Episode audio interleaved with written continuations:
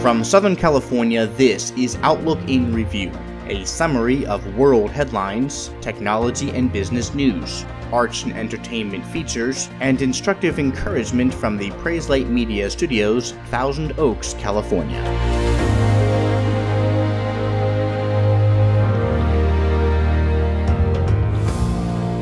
Good day, it's Wednesday, the 27th of February 2019. French automaker Peugeot is returning to the United States. This news breaking on Tuesday as the company known as Groupe PSA announced future goals. Bloomberg reports that imports of the vehicles from France or China aren't expected to begin before 2026. The automaker currently sells cars in Mexico and over 20 markets in the Western Hemisphere. Peugeot's final offerings in the US were the 505 and 405, but it sold less than 5,000 of them in 1990 before it informed its dealers the following August that it was leaving the market. This, according to a report by Fox News, which reported that today the company sells a full line of cars, utility vehicles, and vans around the world and will be introducing a fully electric model this summer. Groupe PSA also announced that it will be entering the Indian market with its lower priced Citroën brand, and after recently acquiring the General Motors brand Opel, the international version of the now defunct US brand Saturn, the company has also stated that it will soon be selling cars under that banner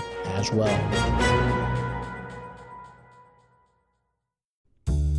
Well, Sprint customers look to be the first US cell users to experience 5G on a regular basis. The US network, which is still in the middle of a proposed merger with T Mobile, has announced that compatible phones will be able to take advantage of the carrier's brand new 5G network in Chicago, Atlanta, Dallas, and Kansas City in May of this year. Following that, Sprint will expand 5G to Los Angeles, New York City, Houston, Phoenix, and Washington, D.C. in the first half of 2019. This, according to Android Central, which stated that across all of these nine cities, Sprint says it'll have 5G coverage over 1,000 square miles of the U.S. Sprint is currently testing its 5G networks in parts of Chicago, and in a video showcasing this, a top speed of over 421 megabits per second is shown. That result comes from Sprint using two MIMO layers, and when the commercial launch happens in May, additional layers and dual connectivity should result in even faster speeds. However, this won't be working with your current phone. In order to take advantage of these new services and speeds, a 5G compatible phone will be necessary.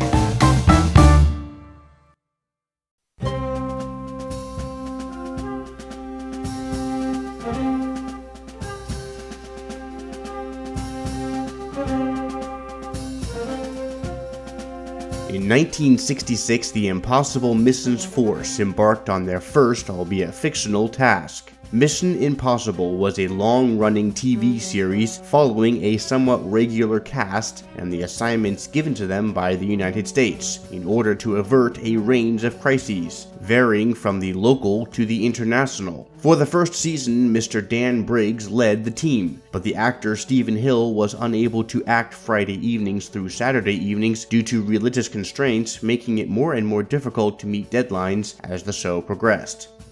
By the second season, Briggs was replaced by Jim Phelps, played by Peter Graves, who became probably the most recognizable icon of the show. In theory, these two were the only full-time members of the IMF. As the series was originally conceived, they would form teams made up of part-time agents who came from a variety of professions, choosing their operatives based on the particular skills necessary for the specific mission. In practice, however, the leader would choose the same core group of three or four agents for every single mission, even though many episodes also featured guest stars playing one-time additional agents who had special skills. Some of the top crew included Cinnamon Carter, played by Barbara Bain, whose character was a top fashion model and actress. Barney Collier, played by Greg Morris, was a mechanical and electronics genius and owner of Collier Electronics. Willy Armitage, played by Peter Lupus, was a world record holding weightlifter and often made appearances when a strongman work was needed and Rollin Hand, played by Martin Landau, portrayed a noted actor, escape artist, magician, and as the show called him, the man of a million faces. Martin Landau was billed as a special guest star during the first season, and he had originally been cast just as the guest star for the pilot episode, with the understanding that he would be one of four or five rotating guest star agents. However, because of the religious absences of Stephen Hill, producers wound up using Landau for many more episodes, and he eventually struck a deal to appear in all of the first season's remaining episodes. Landau also was a regular in season 2 and 3 until he was replaced in season 4 by Leonard Nimoy, portraying the Great Paris, also a master of disguise. Several other replacements also took place over the course of the show, including replacements such as Leslie Warren and Sam Elliott, also playing repeat operatives. The shows almost always began the same. Jim Phelps, or the leader, would arrive at the briefing site, usually at a parking booth, a recording studio, public park, or other inconspicuous place where he would play a tape, a film, or a message of some sort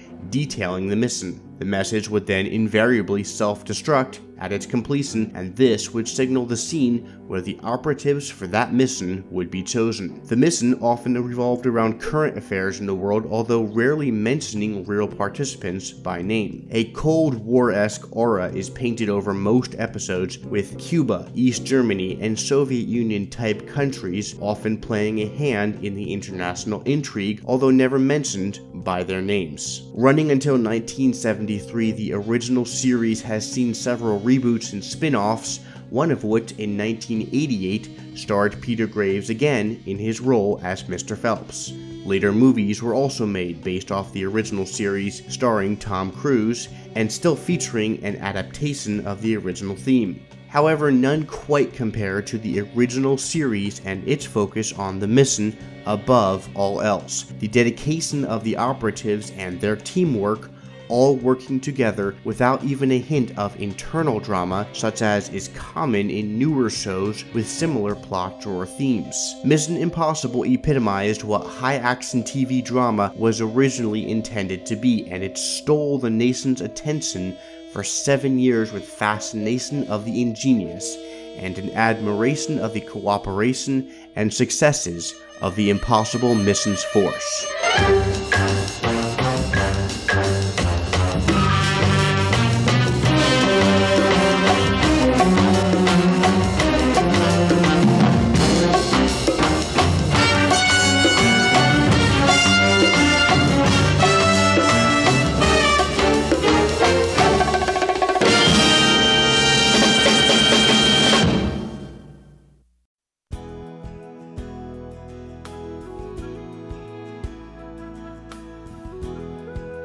The Protestant Reformation was ignited by Martin Luther when he posted his 95 Theses on a Catholic church door in Wittenberg, Germany. One of the foundational views to come out of the Reformation was the five solas, Latin for alone, standing for five key biblical points sola scriptura, scripture alone, sola fides, faith alone, sola gratia, grace alone, solus Christus, Christ alone, and Soli Deo Gloria, glory to God alone. Last week, Sola Scriptura was discussed and the importance of Scripture alone and its sufficiency containing all truth necessary for our salvation. Today's focus is Sola Fide, faith alone. One of the most common doctrinal questions of all times within the Christian church is salvation by faith alone, or is it by faith plus our works? This was the overarching question which sparked the Protestant Reformation and split the Protestant Church and the Catholic Church. Sola fide, faith alone, is a key difference between biblical Christianity and much of the so claimed Christian cults and false teachings in history and today. Am I saved just by believing in Jesus, or do I have to believe in Jesus and do certain things? On the one hand, James 2 says, You see that a person is justified by works and not by faith alone. And Romans 3 says, For we hold that one is justified by faith apart from works of the law. This apparent conundrum is answered by examining context, and not just by taking a verse by itself. We see in James 2's context that he is refuting the belief that a person can have faith without producing any good works or fruit when he writes that faith by itself, if it does not have works, is dead. James goes on to write that some will say, You have faith and I have works. James says, Show me your faith apart from your works, and I will show you my faith by my works. James is emphasizing the point that genuine faith in Christ will produce a changed life and good works.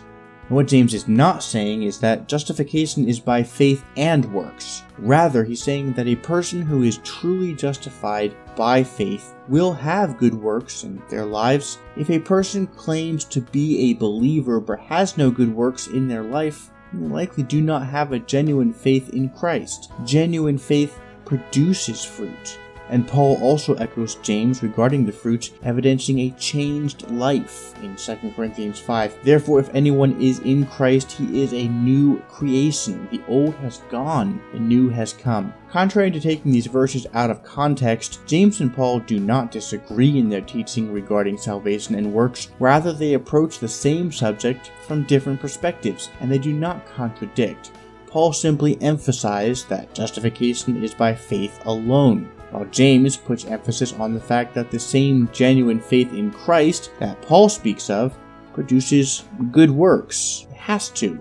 Because when we're saved, when we're redeemed and transformed by faith in Christ, our faith produces fruit. Don't be fooled into thinking that we must earn our salvation, we must work to achieve our salvation. Our salvation is a gift from God, not of works, like Ephesians 2 says and that salvation will bear fruit through Christ the vine.